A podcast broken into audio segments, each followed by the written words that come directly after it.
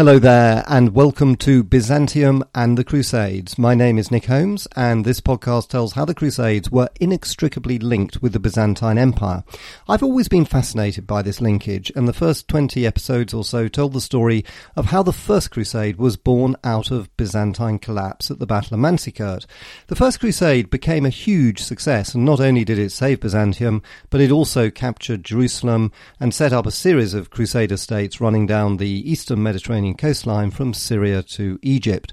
The last episode told how the northernmost Crusader state, the Principality of Antioch, actually ended up fighting the Byzantines and how its leader Bohemond launched an attack against Byzantium which failed miserably and he died soon afterwards.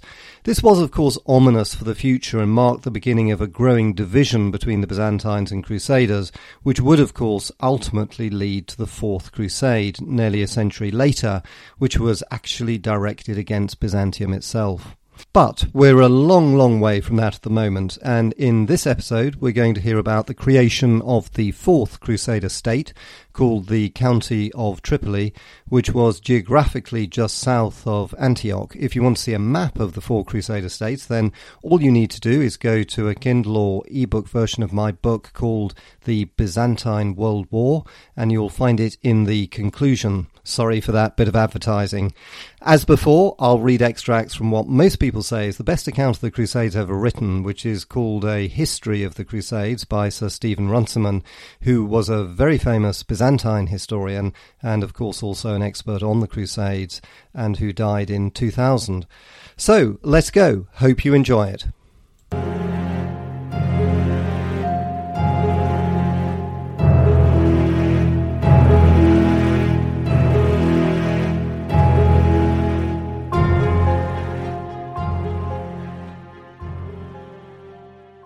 Of all the princes that set out in 1096 for the First Crusade, Raymond, Count of Toulouse, had been the wealthiest and most distinguished, the man whom many expected to be named as leader of the movement. Five years later, he was among the least considered of the Crusaders. His troubles were of his own making. Though he was no greedier and no more ambitious than most of his colleagues, his vanity made his faults too clearly visible. His policy of loyalty to the Byzantine Emperor Alexius was genuinely based on a sense of honour and a far-sighted statesmanship. But to his fellow Franks it seemed a treacherous ruse, and it won him small advantage, for the Byzantine emperor soon discovered him to be an incompetent friend. His followers respected his piety, but he had no authority over them. They had forced his hand over the march to Jerusalem during the First Crusade, and the disasters of 1101 showed how little fitted he was to direct an expedition. His lowest humiliation had come when he was taken prisoner by his young colleague Tancred. Though Tancred's action, breaking the rules of hospitality and honour, outraged public opinion, Raymond only obtained release on signing away any claims to northern Syria and incidentally destroying the basis of his agreement with the Byzantine emperor. But he had the virtue of tenacity. He had vowed to remain in the East, and he would keep his vow and would still carve for himself a principality. There was one area that must be conquered by the Christians if their establishments in the east were to survive. A band of Muslim emirates separated the Franks of Antioch and Edessa from their brothers in Jerusalem. Of these emirates, the most considerable was that of the Banu Ammar of Tripoli. The head of the family, Fakhr al-Mulk, was a man of peace. Though his army was small, he ruled a wealthy district, and by a skilful, if inconsistent, attitude of appeasement towards all his neighbours, he maintained a precarious independence, relying in the last resort upon the strength of his fortress capital on the peninsula of Al-Mina. He had shown considerable friendliness towards the Franks whenever they approached his dominions. He had revictualled the First Crusade, and he did not oppose its leaders when they besieged the city of Acre. He had given Baldwin of Boulogne useful help during his perilous journey to assume the crown of Jerusalem, but when the Crusaders receded into the distance, he had quietly taken over the cities of Tortosa and Maraclea, which they had occupied. He thus controlled the whole coast road from Latakia and Jabala to the Fatimid dependency of Beirut. Raymond, whose ambitions were never modest, contemplated the establishment of a principality that would command both the coast road and the Orontes with its capital at Homs, the city that the Franks called La Chamelle. But his first objective, determined probably by the presence of Genoese ships that might help him, would be the cities of the coast.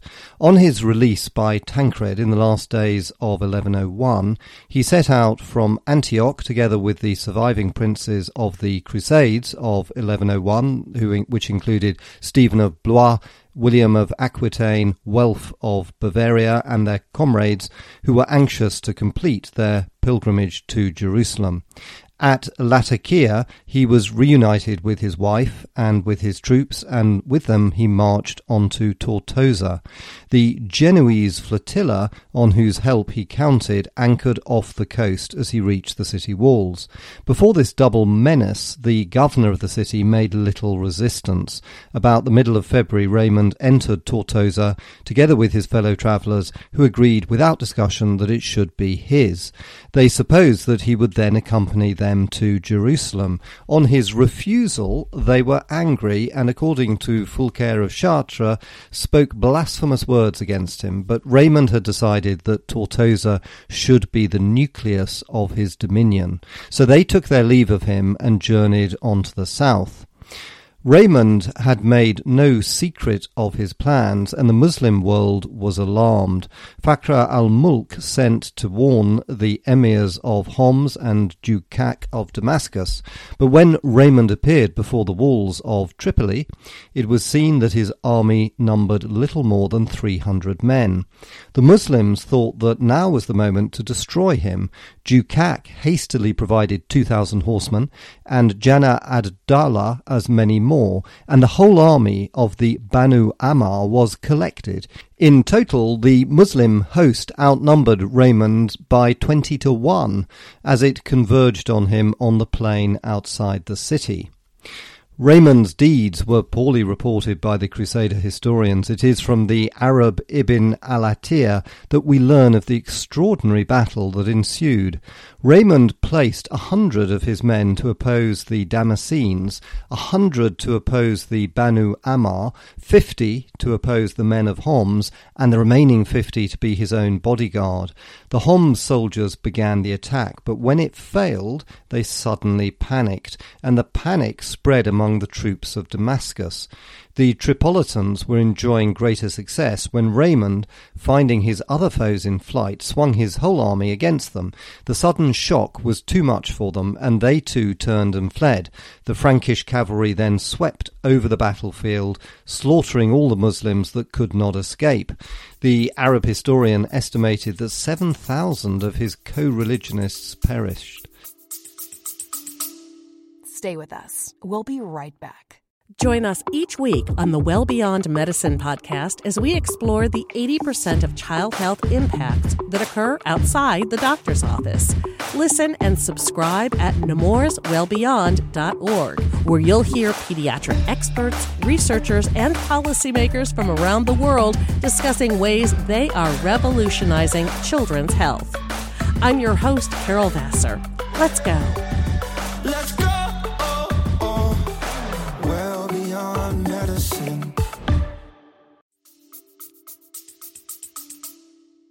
The victory not only re established Raymond's reputation, it also ensured the survival of his Lebanese dominion. The Muslims never again dared to take the offensive against him, but his forces were too small for him to capture Tripoli itself, with its great fortifications on the peninsula of Almina. After exacting a heavy tribute in money and horses, he returned to Tortosa to plan his next campaign. After spending the following months in establishing himself in the neighbourhood of Tortosa, he set out in the spring of 1103 to conquer the Buqaia a necessary move if he wished to isolate Tripoli and himself expand towards the Orontes. His attempt to surprise the fortress of Tuban at the northeastern entrance to the valley failed, but undaunted, he settled down to besiege Qalat al Hosn, the tremendous castle that dominated the whole plain, which his troops had actually occupied for a week in 1099 in the First Crusade. These castles belonged to Jana ad-Dawla of Homs, who could not afford to lose them. He prepared an army for their rescue, but as he came out of the great mosque of Homs after praying for victory, he was murdered by three assassins. His death caused disorder in his city. Raymond at once raised the siege of Qalat al Hosna and marched eastward to profit by it. Public opinion attributed the murder to agents of Ridwan, who had never forgiven Jana for having attacked him three years before when he was engaged against the Franks of Antioch. But Jana's widow, who was Ridwan's mother, terrified by Raymond's approach, sent to Aleppo to offer Ridwan the city. Jana's counsellors did not support her, but instead summoned Dukak of Damascus to their rescue. Dukak hastened up in person from the south. Raymond was not in a position to fight against him and withdrew to the coast. When he returned to Tortosa, he learnt that a Genoese squadron of forty vessels had put into Latakia. He at once hired its help for an attack on Tripoli. The attack failed, so the Allies moved southward and captured the port of Jebail.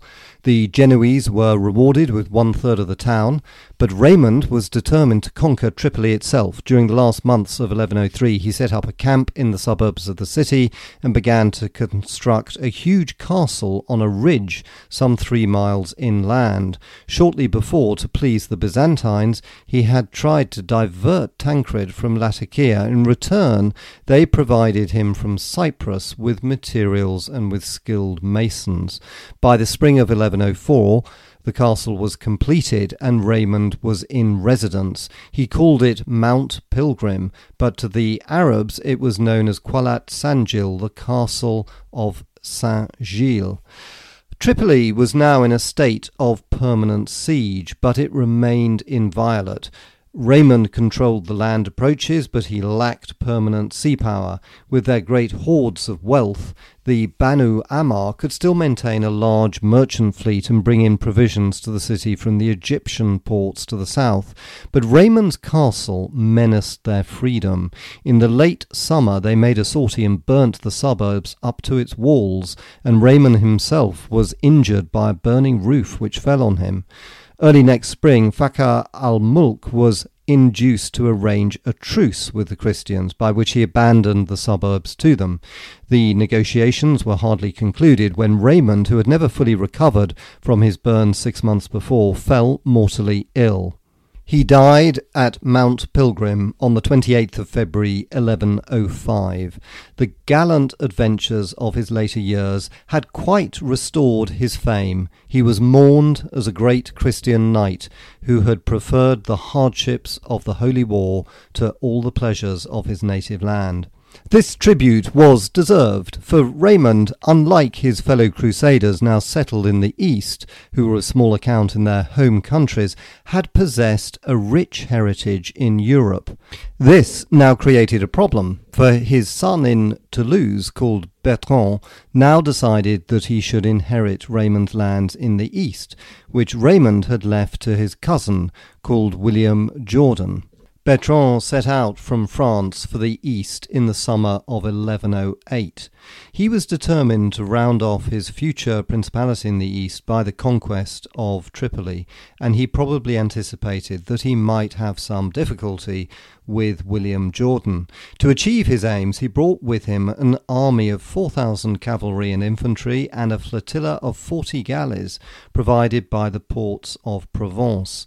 His young son, Pons travelled with him. His first visit was to Genoa, from where he hoped to obtain the naval help needed for the reduction of Tripoli.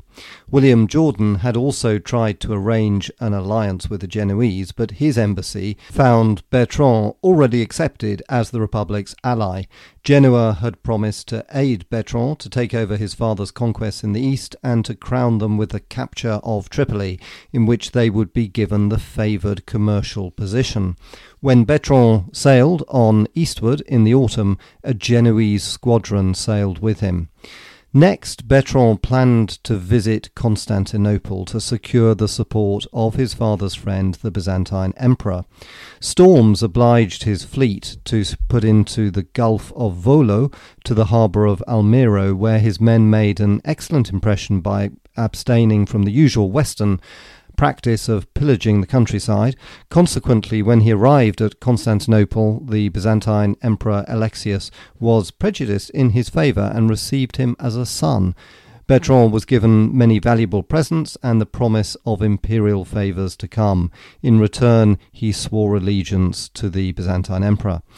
From Constantinople, Bertrand and his allies sailed to Saint Simeon, the port of Antioch, and sent an envoy to Tancred to ask for an interview.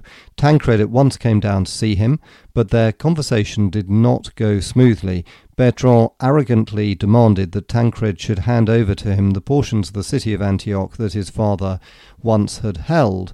Tancred replied that he would consider this if Bertrand would assist him in the campaign on which he was about to embark against Mamistra and the Byzantine cities of Cilicia. To Bertrand, who had just sworn an oath of allegiance to the Byzantine Emperor Alexius and who counted on Byzantine support, the proposition was unacceptable, and he offered instead to conquer for Tancred the town of Jabala, in which Fakhr al Mulk had taken refuge.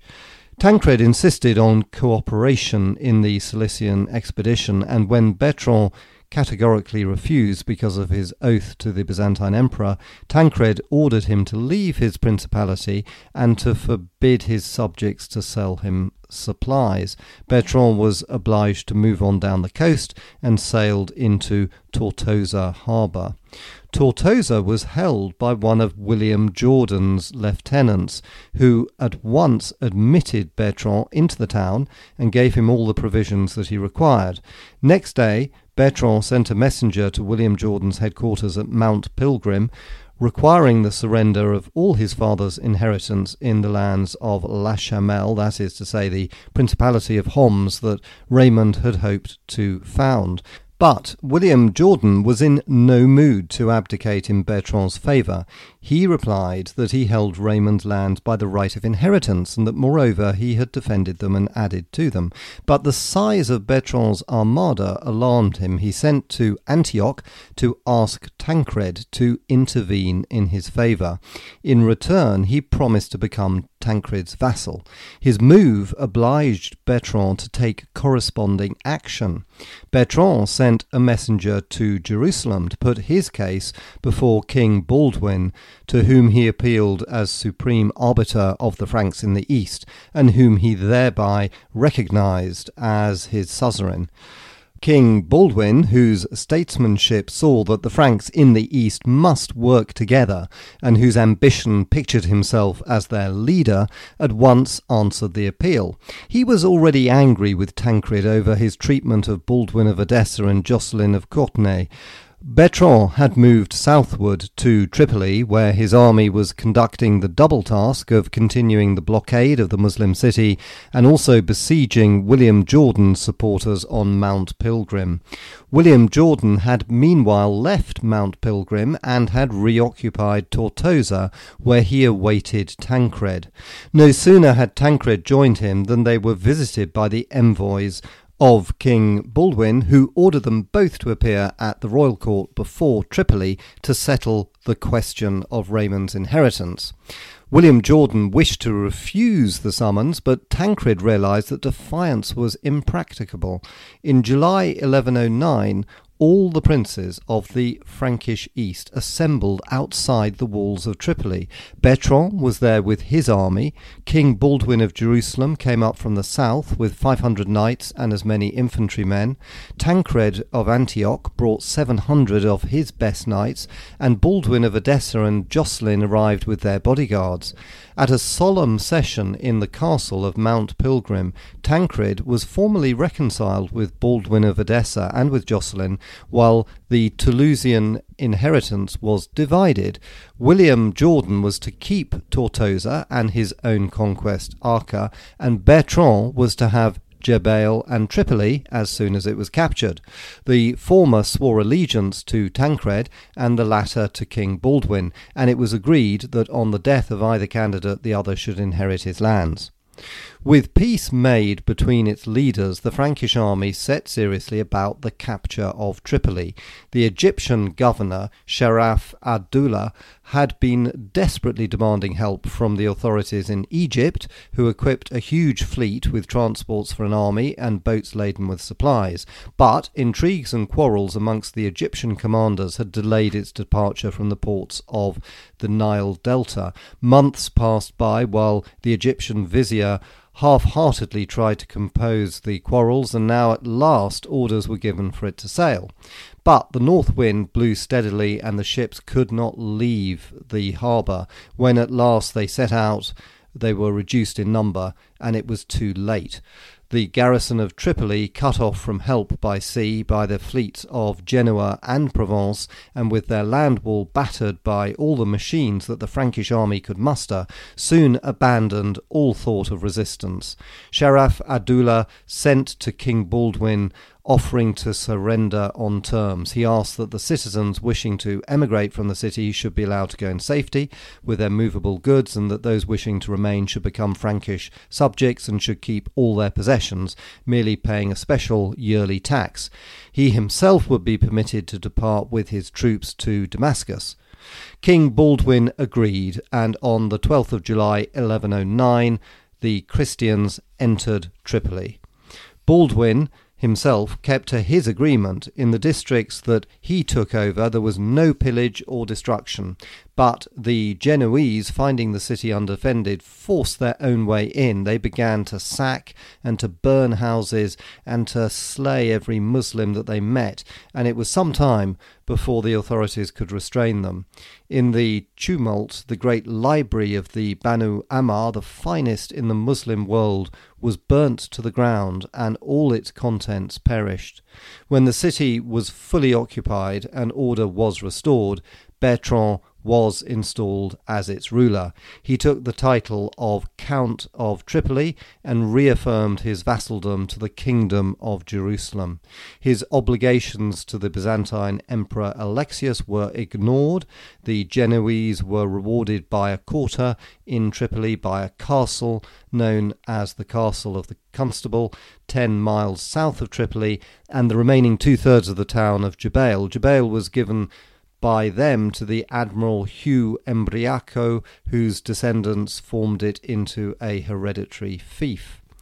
Bertrand did not have long to wait before he secured the whole of his father's eastern inheritance. While the Frankish army was still at Tripoli, William Jordan was shot by an arrow. The circumstances remained a mystery. It seemed that he rashly intervened in a scuffle that had broken out between two grooms, and as he tried to separate the men, someone fired on him. Suspicion inevitably fell on Bertrand, but nothing could be proved. Bertrand at once took over all William Jordan's lands, which thus passed under the allegiance of King Baldwin. Tancred had therefore backed the wrong horse. So it was that Raymond's son fulfilled his father's ambition of founding a state in the east. It was a lesser principality than Raymond had originally envisaged. The lands of La Chamelle, as it was called, were never to form part of it, and instead of acknowledging the distant rule of the Byzantine emperor at Constantinople, it had an overlord close at hand in Jerusalem in the form of King Baldwin. But it was a rich and prosperous heritage by its wealth and by its position linking the Franks of northern Syria with the Franks of Palestine. It was now to play a vital part in the history of the Crusades.